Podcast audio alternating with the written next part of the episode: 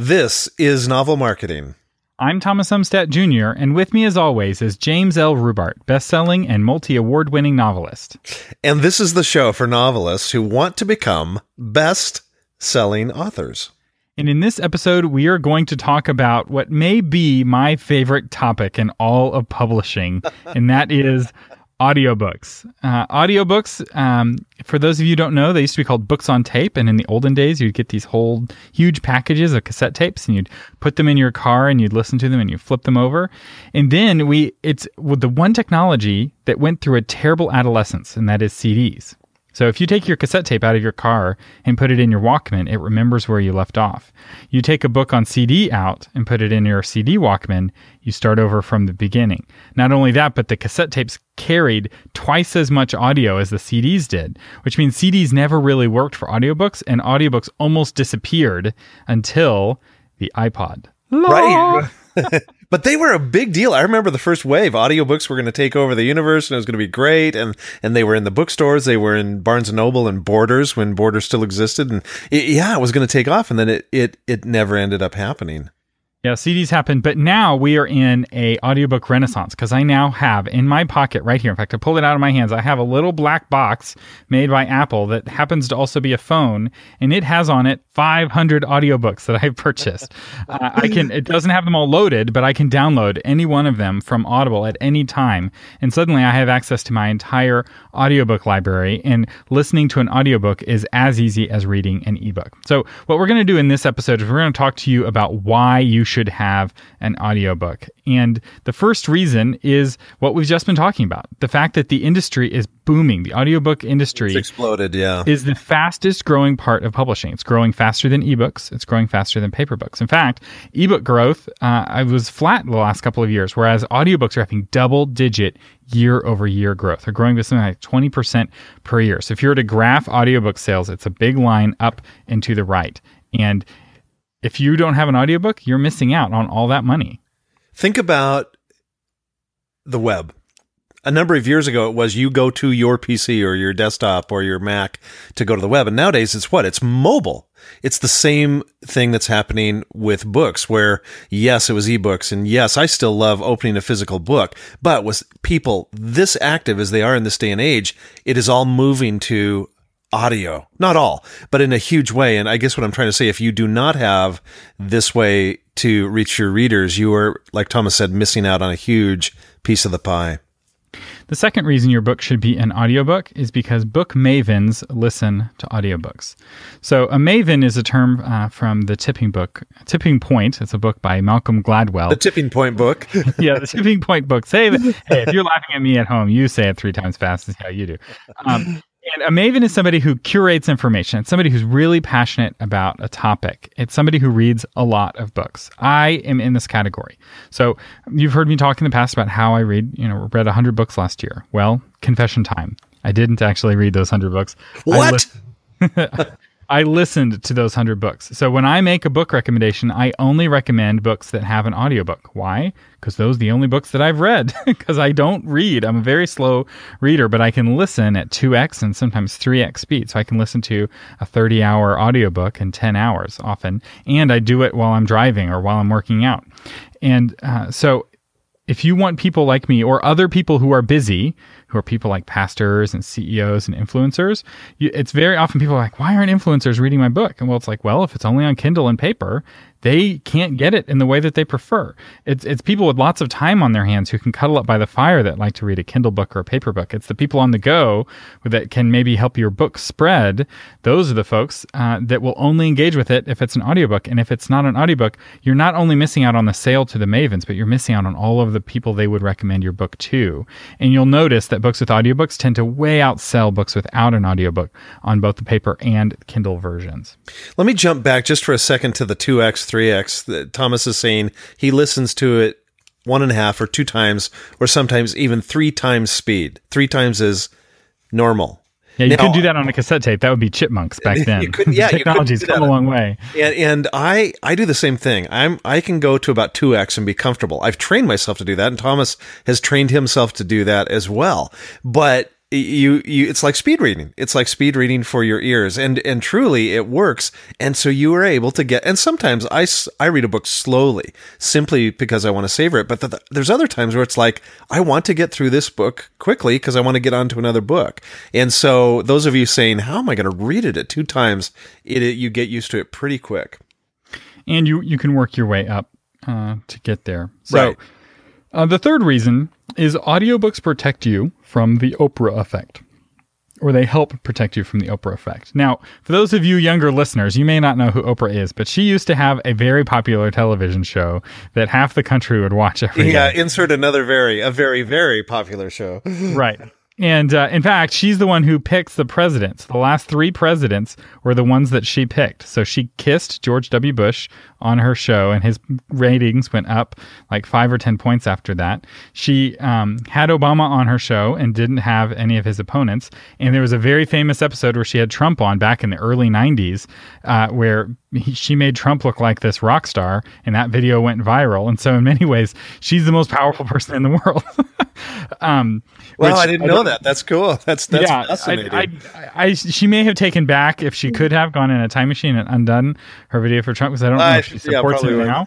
Uh, but anyway, she the Oprah effect though is when a very popular celebrity, and Oprah was the most famous for doing this, recommends your book. Suddenly, there's a spike in demand, and I know people who Oprah mentioned their book and they didn't know it was going to happen. And suddenly, every copy of their book was sold out in every store. And then for the next two weeks, three weeks, there was demand for the book and no sales because there was no copies of the book. And then by the time the books got printed and put back in the store, everyone had forgotten and they had missed out on this huge wave of demand that could have made their career.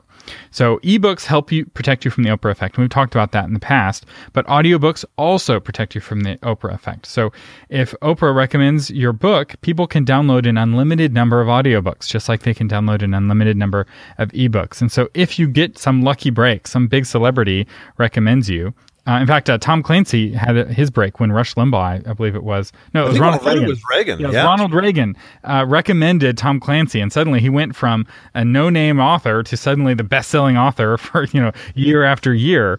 Um, and so, anyway, audiobooks can help you with that effect of a surprise celebrity recommending your book. The next thing that you need to consider is that audiobooks that are loved become books that people want on their shelves. And and you guys get this. You guys are readers as well as writers. And if you love a book, it is your friend. You want that book on your shelf. You want that hard copy. And so a lot of times a great audiobook, someone listens to a great audiobook, they will go out and buy the physical copy. So it gives you additional sales from the same reader. especially if you're writing nonfiction, people want to highlight. But also if you're wanting fiction, especially if you have a good um, hardback that looks good on a shelf, part of you know enjoying a book is owning a copy. As somebody who doesn't read paper books, I have bought a lot of paper books of the audiobooks that I listen to. And also, Amazon's got this cool feature now called Whisper Sync, where if you buy the audiobook, they give you a discount on the ebook and they're synced. So I could listen to chapter one and half of chapter two on the audiobook and then pick up right where I left off on the Kindle and then read it on the, you know, somewhere where I couldn't listen to an audiobook and then go back and forth and then it would pick back up on the audiobook and they're in sync. I don't know how they do that. It seems like black magic to me, but But it's pretty cool. but it's a cool feature. And so people who have audiobooks will find that they're driving Kindle sales just by having that audiobook in the Audible store. The next thing that you need to consider uh, that makes an audiobook so appealing is there are millions and millions of people out there who hate reading, but they love listening, right? They'll, they'll listen to songs, they'll listen to music, they'll listen to podcasts. They just don't like to read. So this opens up a new category of readers for you if you're willing to do an audiobook. especially younger listeners. So millennials are much more open to audiobooks and they listen to audiobooks a lot more than older folks. Older folks get in if you there's kind of a cutoff. If you know what an MP3 is and you know how to turn a CD into a bunch of MP3s, you are incredibly comfortable with audiobooks. And I found that people who don't know how to do that, who came from before the MP3 generation, they're a little bit less comfortable with audiobooks, which is unfortunate because they're the kinds of people who tend to be writing the books. And whereas the younger people who are the ones consuming those books, they really want it in audio. And I, I saw some sort of t- statistic, and I don't remember exactly what the number is, but something like 30 or 40% of millennials prefer audiobooks over ebooks and over paper books. And um, if you're wanting to reach a younger audience and also men, uh, if you're wanting to reach more men, they prefer audiobooks. So if you're writing romance, romance is not a huge category in audiobooks. That that is, you know, that's owned in ebooks. That's where romance lives. But if you're writing nonfiction and if you're writing science fiction, if you're writing fantasy, you've got to be in an audiobook because that's where your quote unquote readers are. Let me ask you this, Thomas. Does having an audiobook make you easier to find or harder to find? easier to find, uh, which leads us to reason number six. Uh, having an audiobook makes you easier to find. Now, why That's that is? Yeah, you stole my idea. Oh, sorry. no, no. So, so why does it make you easier to find, Jim? Well, just look at the numbers. In other words, there are millions and millions and millions of books on Amazon. The advent of the modern day uh, Gutenberg printing press, allowing anybody to throw a book up, has put a lot, a lot, a lot of books up. However, there are a lot fewer audiobooks out there. There's, um, I don't know, 100,000 audiobooks maybe, where there are 100 million plus books in ebook or paper form. Consequently, there are just fewer books out there. So you're going to be easier to find that way. And typically, publishers have their best books in audiobook. And so the Audible search engine becomes a much more useful search engine. And I actually prefer Audible reviews over Amazon reviews because a lot of authors get their friends to leave them Amazon reviews, but the Audible reviews are from real people. And I find that they're much more helpful for helping me determine if I want to read the book or not. Uh, but yes, so why do you, why do people want to be in the bookstore? Because it puts them in a smaller group. You're suddenly competing against only three or four other books in your genre. On your shelf, maybe all the books around you are different enough where you really pop. Whereas if you're on Amazon, there's many books that are very similar to yours, and it's very easy to get lost in the crowd. Well, guess what? There's a new bookstore and it's called Audible. It's the most elite exclusive bookstore. It's where the CEOs and the rich people and busy people shop.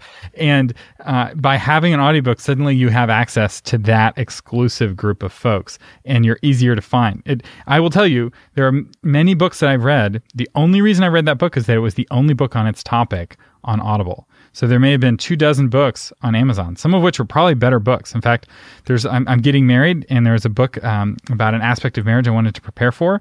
There was only one book on this topic on all of Audible, and it was not the best book. But you know what? I listened to the whole thing. I bought it and listened to the whole thing because that's all there was, and I knew I wasn't going to read a paper book and um, uh, there's actually like premarital counseling books. There's a dearth of them on on Audible. There needs to be more, but that's you know why we're doing this. Authors, please help us out. the people who only listen, put your books on Audible.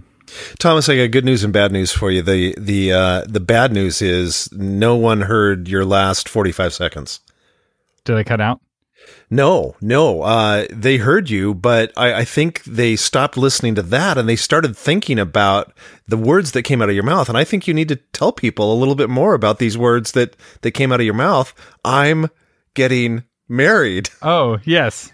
Surprise! This is a uh, Easter egg for uh, those of you who've been listening to us this far. Uh, and part of the reason why the episodes have been a little bit sporadic, I've been uh, engaged these last few months. Busy, a little busy. Planning a wedding and um, planning a honeymoon and planning a life with a woman that I love with all my heart. And yes, uh, some things just kind of slip through the cracks, and this podcast is is one of them. So I apologize uh, for the lack of episodes. Uh, yeah, we have. Really good reason. She's totally Great worth reason. it. Great reason. So that's that's why we've been a little a little lax these last few months. Great reason to do it, and I I've gotten to know Thomas's fiance, phenomenal lady, and so um, I am just thrilled for him. A lot of people are thrilled for him, for him, and Thomas, you're thrilled for you. Oh, I'm very I'm very thrilled. So anyway, enough enough about me. Back to our reasons why your book should be an audiobook.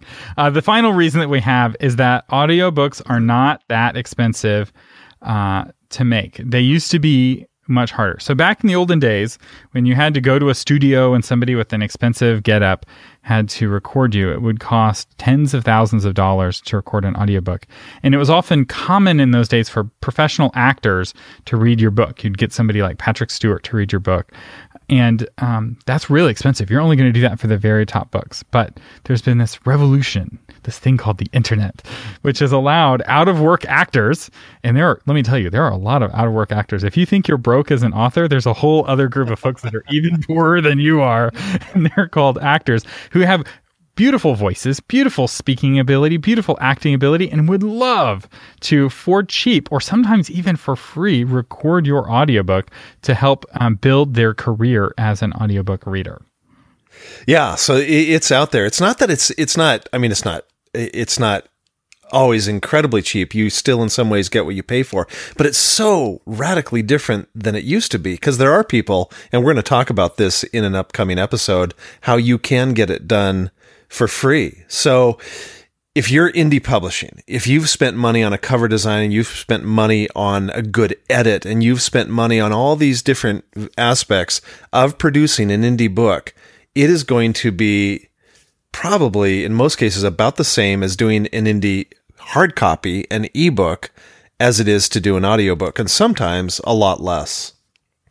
Yeah, and so we will have an upcoming episodes. We asked leave us reviews on iTunes, share us with your friends. If we get enough people, no, we're not going to make you do that. We will give you the episode whether you promote the podcast or not. We'll talk about how to turn your book into an audiobook, especially for those of you who are traditionally pu- or self-published. It's going to be very easy for you. For those of you who are traditionally published, it'll be harder, believe it or not. This is one of the areas where being traditionally published can be a bit of a downside because you're a publisher, may not want you to have an audiobook and we'll talk about why that is yep. um, in the future uh, in a future episode. But for now um, we would like to tell you about a really cool course that we put together. You may have already heard about this. It's called the novel marketing five year plan to becoming a best selling author and this was based actually off of a listener question uh, to this show somebody asked us I, they were they were feeling lost. They didn't know what to do. They were putting together a five year plan for work, and they were like, "Why isn't there one on becoming a professional author that maps out what you should do all the way through for each of the five years?" And Jim and I thought about it, and we're like, "That would be really helpful because a lot of people feel like they don't know what to do next. They want a mentor, and there's no one to talk to, and we're like." We should do that. And so we we created this course and it's been incredibly popular. It's in a very similar format to this podcast. So if you enjoy the podcast, you're going to love the course. And if you don't love it, we'll give you your money back. In fact, after 5 years if you are not successful, we will still give you your money back. So there's two money back guarantees. There's the 30 days, we'll refund your money right away. And then there's the five year, if you're not a best selling author and you did what we told you to do, which is the big caveat. You can't like just listen. You actually have to follow our advice. But if it doesn't work for you, we will totally refund your money. That's right. Best selling author, not just successful author, best selling author. That's the criteria that we are putting on this thing. And, and essentially the, the what this course is, is it's a way to take you from doing this in 10 years, which the average writer takes, that's the amount of time it takes on average, and cutting it in half, five years instead of 10. It's going to be work. This is not yeah. a shortcut. Uh, it's no. your five year plan to becoming an overnight success, and it's five years of working. Yes. but here's the deal you reap what you sow. And if you work doing the right things and you work in the right ways, you will get the results. And the reason that people are not seeing the success that they want is typically because they're taking shortcuts or they're not doing work on the right things. And that's what this course is going to help you do. So you can check it out at novelmarketing.com. There's a big button that says five year plan. And we would love to help you, help make you a best selling author. You've been listening to James L. Rubart and Thomas Umstattd Jr. on the Novel Marketing Podcast, giving you novel ideas on how to promote yourself and your writing offline, online, and everywhere in between. Thanks for listening.